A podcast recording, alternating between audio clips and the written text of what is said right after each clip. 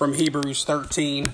Hebrews 13, 1 through 8, and 15 through 16 from the Common English Bible, starting in verse 1. Keep loving each other like family. Don't neglect to open up your homes to guests, because by doing this, some have been hosts to angels without knowing it.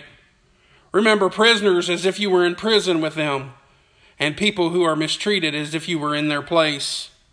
Marriage must be honored in every respect, with no cheating on the relationship, because God will judge the sexually immoral person and the person who commits adultery. Your way of life should be free from the love of money, and you should be content with what you have. After all, He said, I will never leave you or abandon you. This is why we can confidently say, The Lord is my helper, and I won't be afraid. What can people do to me? Remember your leaders who spoke God's word to you. Imitate their faith as you consider their way, the way their lives turned out. Jesus Christ is the same yesterday, today, and forever. And then verses 15 and 16. So let's continually offer up a sacrifice of praise through Him which is the fruit from our lips that confess his name. Don't forget to do good and to share with you. Share what you have because God is pleased with those kind of sacrifices. That's the word of God for us this morning. As I as I read that scripture and prayed about what to share, I couldn't help but think about Tanya and her love for hiking. I don't know if you all know that about her or not, but she loves to go out and hike on, on uh, dirt trails. That that's what she gets a kick out of these days. And, and over the past couple years, she's bought all kinds of things to help her along the way. She has this uh, massive amount of hiking equipment. She's got these. I thought when are I asked her when are you going skiing, and she said, "What are you talking about?" I said, "Well, you got these two poles."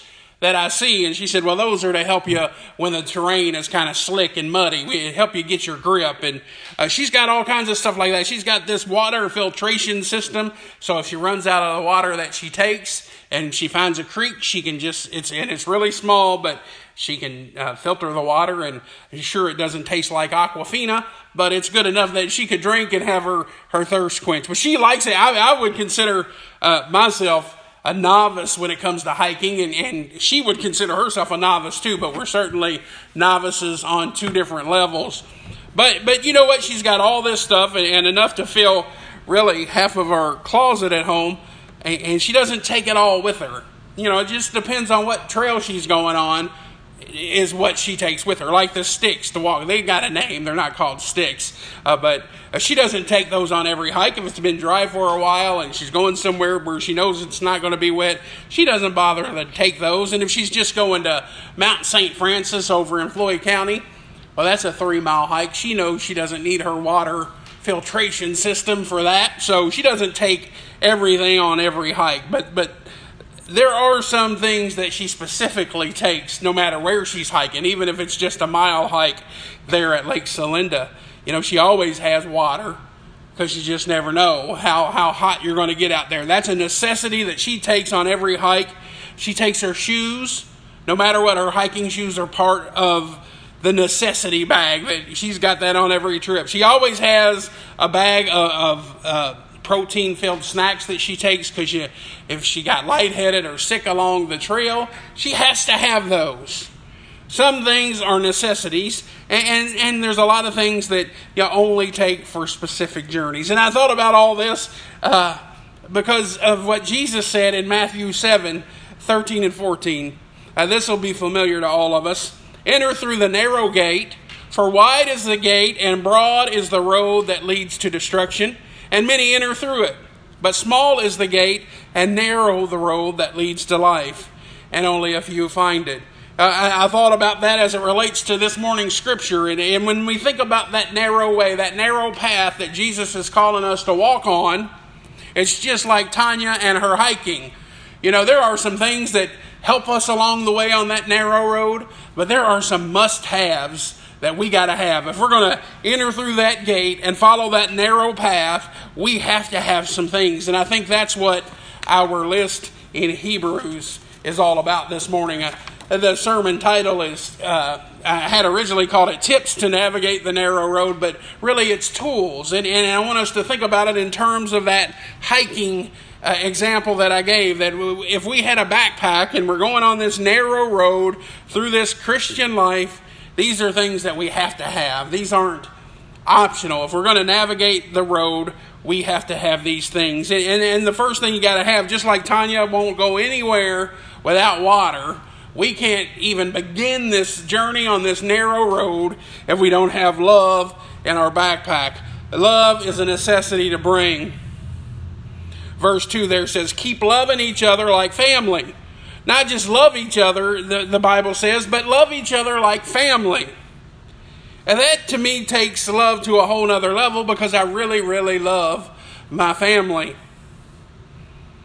And, and I want to confess something to you this morning. Do you know that I have family members who I love? I do love them, but I don't even like? it doesn't make any sense, right? It sounds weird to say. But but these are the kind of family members that if I turned the aisle in Walmart and, and saw them there and they didn't see me, I might head the other direction because I don't want to have that interaction. But while I don't want to be around them necessarily long term, if they were to call me and be in trouble or need anything, I would help them because I love them. I love them because they're family. Sure, they're they're difficult and there's some things that we don't always agree with, but I love them. And that's what the Bible's saying here. Don't just love people, you love them like family. If we're going to be on this narrow road, uh, we got to have love in the backpack. It's kind of like air in our lungs. We can't get very far without love. And as I share that with you about some members of my family, uh, I was listening to a sermon recently and the pastor used 1 John 4 8. And I knew this uh, scripture. I had heard it a million times, but it really convicted me in a way that it never had.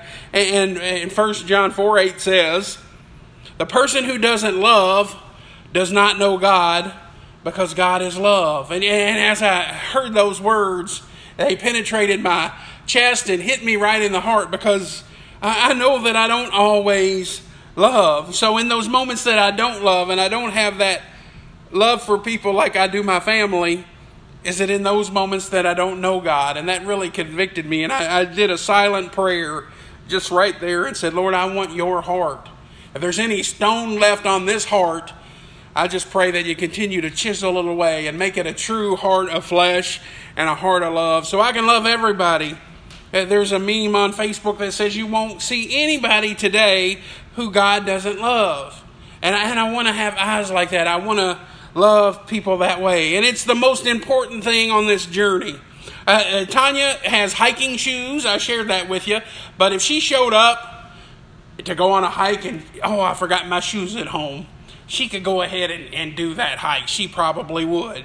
But if she shows up to a hike and she forgot to get water, she's probably not going to go on it. And I want us to think about love like that. If, if we try to walk this narrow road and we get to that gate and we don't have love in our hearts, we can't make that journey. You can't walk this Christian life. You can't be a Christ follower if you don't love. That's what 1 John 4 8 makes clear to me and all of us this morning. So, the most important thing on this journey is love. But you don't only need love in your backpack. Uh, this scripture here in Hebrews says you got to love them. I lost my place here. It says, don't neglect to open up your homes to guests, because by doing some of this, you've been hosts to angels without knowing it.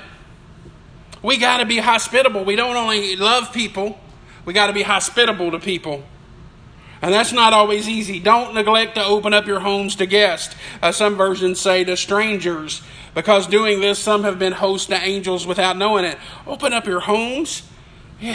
As I prepared this message, like, when's the last time did I actually have strangers in my house? Well, there there was a time recently I, I walked out of the bedroom and there's a, a young man standing there in the house, mind you. And I said, uh, Can I help you? he said, Yeah, is, is George home? You know, that's my son. We both, our friends call us George.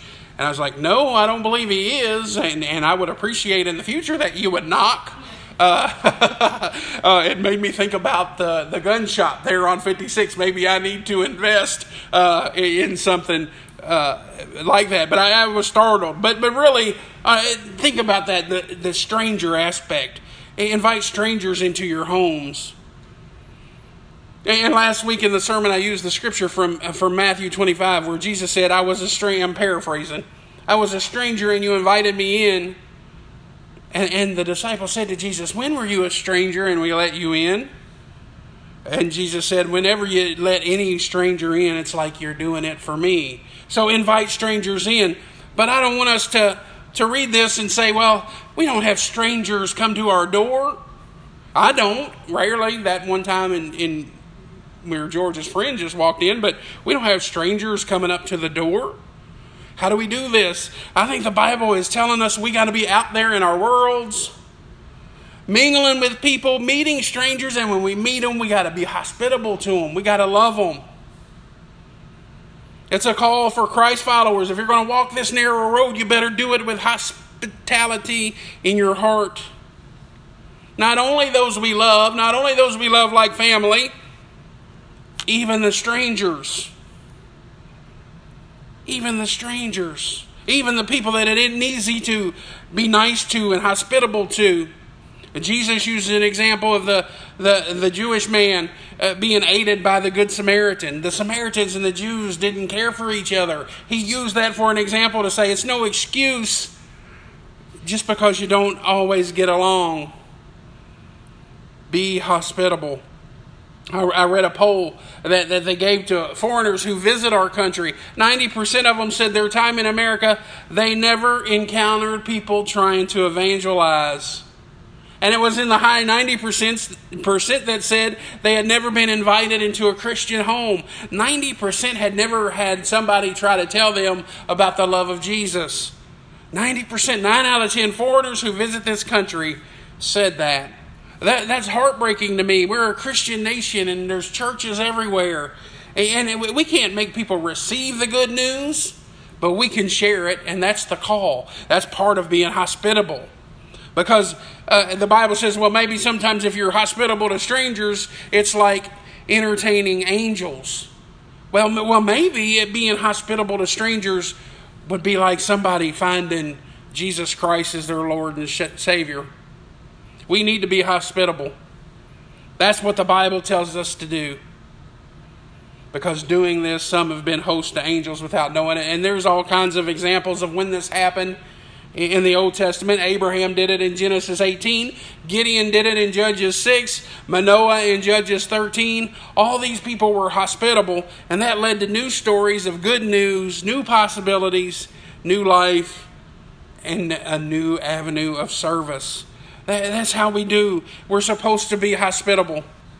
Maybe we'll entertain angels, but more than that, we might introduce a stranger to Jesus Christ. Maybe we'll introduce Jesus to one of these foreigners who come to visit, and they'll take Jesus back, and it'll be a ripple effect that keeps going and going. And then we're still not done with this ideal of being hospitable to strangers because verse 3 uh, raises the bar even a little higher. Uh, uh the Bible says, Remember prisoners as if you were in prison with them, and people who are mistreated as if you were in their place. The Bible saying, be hospitable to people in the margins, not just those ones that it's easy to be hospitable to. So we got to have love. We got to have hospitality. We got to have these two things in the bag. We cannot function on this narrow road, this hike of the Christ life, the Christ like life, if we don't have these things in our bag. And then, the next thing this scripture says we got to have for this journey is we got to be committed. We must have commitment. Marriage must be honored in every respect with no cheating on the relationship because God will judge the sexually immoral and the person who commits adultery. Eh, eh, there's a clear message here to, to the married couples, but but it's deeper than that. I, I think we can't gloss over it, and I don't want to go too far out outside the boundary and, and try to put the words into the scripture and make it say something it doesn't. But I think the clear message for us, no matter if we're married in this room or not, is that we have to be committed. The, the verbiage is marriage, but deeper than that, it's commitment. And it's hard. We got to be committed. Uh, we got to be committed when things are difficult on the road. When I, I always I say, well, I'm going to really be good at watching my carb intake, and I'll do it. I'll do it for a week, and I do just fine. And then I'll, I'll say, and this happens more than once, unfortunately.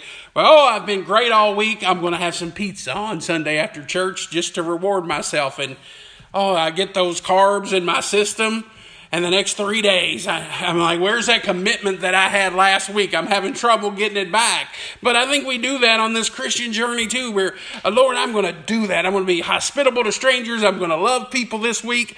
And we'll do it for a couple days, and then we'll hit that difficulty. We'll get sidetracked and, and, we forget all about that commitment. The Bible's saying, be committed. We got to have commitment, not just in our marriage, but in our lives. And again, the Bible doesn't really go outside of the marriage there, but I, I think it's clear it's not unbiblical to say that we need to be committed in all things that we do on this narrow road that we walk.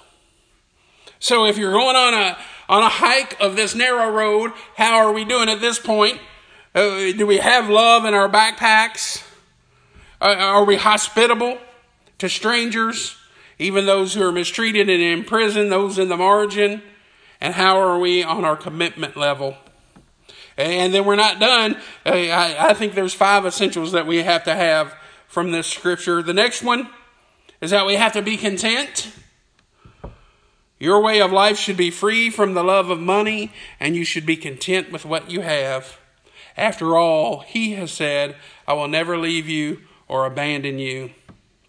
I, I got a confession to make. Uh, this is a struggle for me. We're, we're doing the Dave Ramsey Financial Peace class at, at, at New Hope, and uh, he, he talks about keeping up with the Joneses a lot. People try. I have that inner desire to keep up with the Joneses. I mean, if uh, I'm at a friend's house and he says, Oh, look at this new 55 inch smart TV I bought. And I'm like, I'm watching TV on a little 32 inch. There's this inner desire that says, I want that. I want that 55 inch TV we leave, and I'll tell Tanya, oh, that TV is really nice. We, sh- we should get that. And she, she helps me to see the error of that kind of thinking. But, but I struggle with that. Hey, uh, you know, I want the new car. They got a nice car. Oh, it's so nice. I, I rode in it, and, and I want that. You know, uh, this scripture here in Hebrews is one of the most misquoted verses in the Bible. Have you ever heard anybody misquote it? They'll say, Money is the root of all evil. You ever heard anybody say that? Well, the Bible doesn't say that. The Bible says, The love of money is the root of all evil. So these two things tie in together. My, my love for stuff, right? I have that. I want to keep up with the Joneses, Joneses, but how do you do that? You need more money. So there you work more and then you get more stuff. You're just not content. And I've come a long way with this. I have gotten better. Uh, I, I'm perfectly fine driving my 12 year old Jeep, the 2007 Liberty. It does me just fine. I, I, I see those nice TVs that my friends have, and I'm just perfectly fine with the ones we have. But, but there is a little bit of not being content.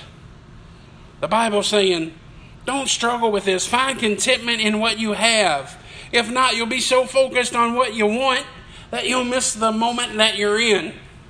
You'll be focused about this stuff and not doing what God wants you to do. I can just imagine if I was getting off of work and I had that big 55 inch smart TV waiting for me at home, I'd be more tempted to go there and be less productive. I wouldn't have the opportunities to entertain strangers or to love people or to do those things. Be content. We, we hear these stories about people around the world that have to walk two or three miles for drinking water. And I can walk 10 steps in any direction in my house and turn on a faucet. Where's the contentment with what we have? It's always about what we don't have. And then finally, the last thing I, I think we need in our bag we, we need to have love and we need to be compatible. We need to be uh, committed and we need to be content. But, but the last thing I see here in our scripture this morning that we have to have, these are essentials. We need to be followers. I think there's a typo there. We need the to follow. We need to follow. It's what it should say. Remember your leaders who spoke God's word to you.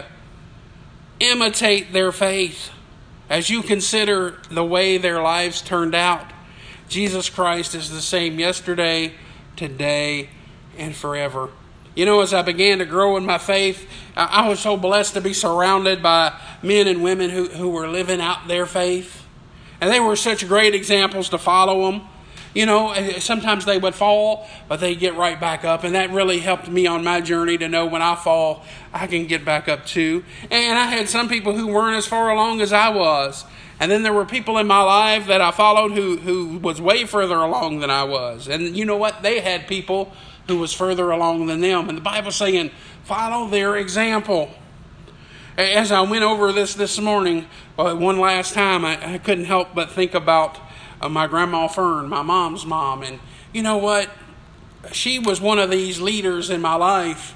You know, she would go to church every time the doors were open and and and she wasn't one of those hand raisers and uh, she just didn't have it on the outside of her body but she was always there she was committed to the church and, and some might say well she was just there because she was lonely it was social for her she wasn't the most social person. She just liked being in the house of God. And, and when I think about my own faith journey, what, what a witness that was for me. It was important to her to be at church on Sunday morning. It was important to her to be at prayer meeting, she called it, on Tuesday night. Those things were important. And you know, you'd go over her house on the weekend and she didn't open her Bible and preach, but you just knew she was living it. So the Bible says, follow those people, follow their example. You know, we get overwhelmed when we think about trying to live that Christ like life. I can't. I will never measure up to Jesus, and we won't. We, we, but we try, and one of the ways we try is by watching those and following those people around us who, who live that life. You see, too many people think there's no falling on the narrow road, but that's not true. If we follow these guides, It'll help us though if Tanya runs into things and she's got the necessities in her bag on that trail, she's going to be able to deal with them better. If we have these things as we navigate that narrow road, that doesn't mean we're not going to turn a corner and say, "Oh, there's a bear. I wasn't expecting to see the bear here." But do we have these things in our our bag to help us deal with the struggles that we face along the way? Uh, they're a must. We got to love. We got to be hospitable. We got to be committed. We got to be content. And we got to be good followers of those who have gone on before us. Let's pray. Father God, Lord, I just thank you this morning for for those people in our lives who showed us the way to you.